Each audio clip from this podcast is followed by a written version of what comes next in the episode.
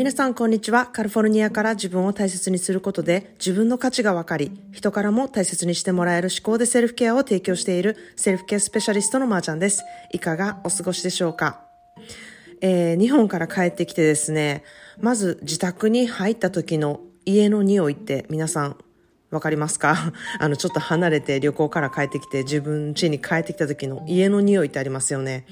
まあ、それがですね、めちゃくちゃ動物臭だったんですね。もうそれですごいびっくりしたんですよ。なんや、めっちゃペットショップみたいな匂いしてるやん、みたいに思って、あの、なんかこう、ある意味ショックで、こう、ペットフードとか、あの、動物臭っていうか、あの、独特な匂いですよね。もうなんでこんな匂いに家の中なってんねん、みたいな感じで、すごいショックだったんですね。まあ、あの、私はすごく匂いに敏感なんで、まあ、掃除がちゃんと行き届いてないとこういう風になって、てるのかあのちょっとどういう過程でこういう匂いになったのか ちょっと定かではないんですけれどもまああのまだねここでずっと暮らしていくと匂わなくなってくるので、まあ、今のうちにちょっと対処しようかなっていうふうに思っています。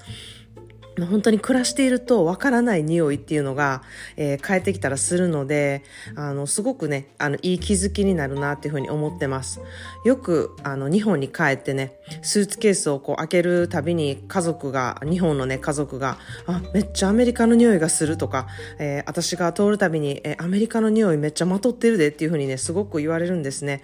友達からもこう、香水をつけてなくても、なんかアメリカ独特の匂いがまーちゃんからするって言われることもすごく多いんですね。まあ私もお友達の家の匂いっていうものをすごくよく覚えていて、えー、その友達と会うとそこの家のね、匂いがしてすごい懐かしく思ったりするので、えー、その感覚っていうのはすごくよくわかるんですね。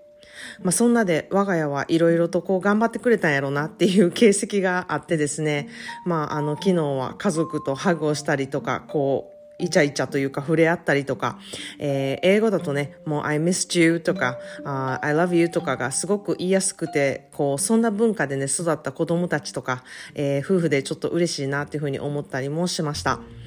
えー、そんなでですね、今日はお母さんはどうやってアメリカに来たんっていうね、テーマでお話したいなっていうふうに思います。えー、はい、これは実は、広大が、えー、小学校4年生くらいの時に私に聞いてきた質問なんですね。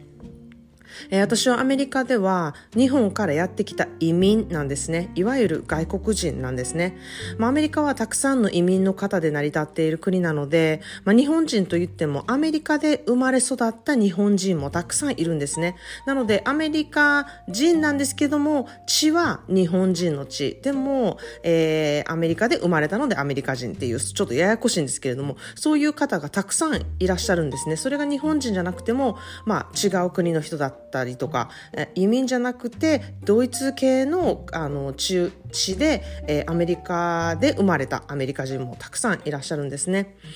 まあ、それで、えー、まあ違法とかでアメリカへ入国している移民もたくさんいましてですね、結構ニュースとかでも話題になってて、まあ、高大が小学校4年生ぐらいの時に社会の授業でこう、違法移民のあの人が多いアメリカでどのようにね、その方たちを扱っていくかみたいなことで問題になっているっていう話題が出たんですね。で、その時に広大が思ったことは、え、うちのお母さんはアメリカで生まれてないから移民やんっていうことですね。そっから、え、どうやってアメリカに来たんやろうもしかして、違法滞在してるんちゃうか？みたいな感じに思ってですね、あの、まあ、帰ってきて私に聞いてきたんですね。で、あの、まあ、はじめ、ママはダディと結婚したからアメリカに入れるの？みたいな感じで、あの、まあ、突拍子もない質問やなと思いながら、なんでそんなこと聞くん？みたいなことを聞いたら、まあ、学校でそういうことを学んで、えー、まあ、ママは初めは高校生だったから、交換留学ビザで来たよっていうふうに言ったんですね。で、まあ、その後、ふーんって、その後は、えー、大学では何ビザで来たん？みたいな話になって、まあ、大学でも学生ビザで来たから、まあ、お仕事はできずにフルタイムでね、学生であることが条件やったから、そのビザで来たよっていうふうに答えたんですね。そしたら、え、その後は何ビザにな、なって今までいるの？みたいなことを聞いてきて、まあ、ここまで来たらこう移民局からのなんか脅迫質問かっていうぐらいのね、勢いで、あの、すごい興味があるんやなと思ってね、聞いてきたんやろうなって思ったんですね。で、まあ、ここまで興味があったら、まあ、私の過去をこう隠すことはないし、こう全部言わなあかんなっていうふうに私は思ったんですね。まあ、ここで何を全部言わなあかんなって思った内容と言いますとですね、私は以前、あの、結婚していたことがあるからなんですね。えー、まあ、前のポッドキャストでも言っているので、あの、ご存知の方いると思うんですけれども、私は別に隠しているわけではなく、子供たちにも別に隠すつもりは全くなかったんですね。でも、こう、どのタイミングで言っていいのかわからず、まあ、ちょうどね、ビザの関係で、の話が出て、あ、ここで言うタイミングになるかもと思っていたので、まあ、大学を出て、労働ビザが1年出るんだけど、その間に、あの、結婚したんよっていうことを、あの、言ったんですね。まあ、ダディじゃない人とっていうふうに言ったら、ええー、みたいになってめちゃくちゃびっくりしてたんですね。えその人とは子供がいなかったのっていうふうにまず聞かれて、まあ、短いね、結婚だったから全然いなかったし、まあ、家庭を築くっていうこともこう考えてない状態のなんか結婚だったみたいなことも伝えて、まあ、どうやったね、理由でその方とお別れしたのかとか、まあ、その人のおかげで私はグリーンカードが持てたとか、えー、その5年後にダディとね、えー、再婚したこととかをね、こう一通り詳しく話したんですね。そしたら、ふーん、みたいな感じしばらく、あの、黙り込んだ後でね、えー、ひそひそっと、あの、ひそひそ声で、え、このことはダディは知ってるの？っていうふうにね、聞いてきてめちゃくちゃ面白いなというふうに思ったんですね。まあ一瞬、ダディ知らへんから、あの、ママと兄弟だけのめっちゃ大事な秘密な話やから、絶対に口が裂けても言わんといてよっていう風にね、冗談で脅かそうとしたんですけれども、あまりに不安そうな顔をしていたので、ちょっとかわいそうやなと思って、あの、もちろんダディは知ってるよっていう風に、知った上でね、再婚したんよっていう風に伝えたんですね。まあ、それがすごくちょっと面白かったなっていう話と、あの、オードリーも実は同じ年の頃、同じ質問をしてきたんですけれども、まあ、兄弟と全くリアクションがこう違ってですね、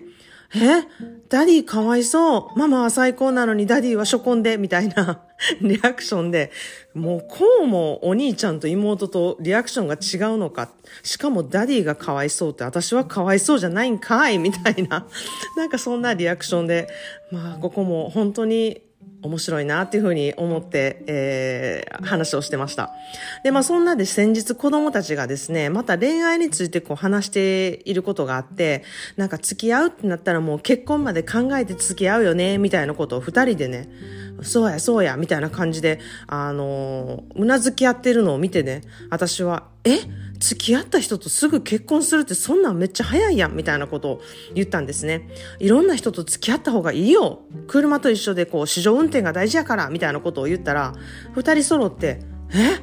嘘車と一緒なんだからママは離婚したんだよみたいなことを言われて、え？っていう感じで顔と目とが、口がこう、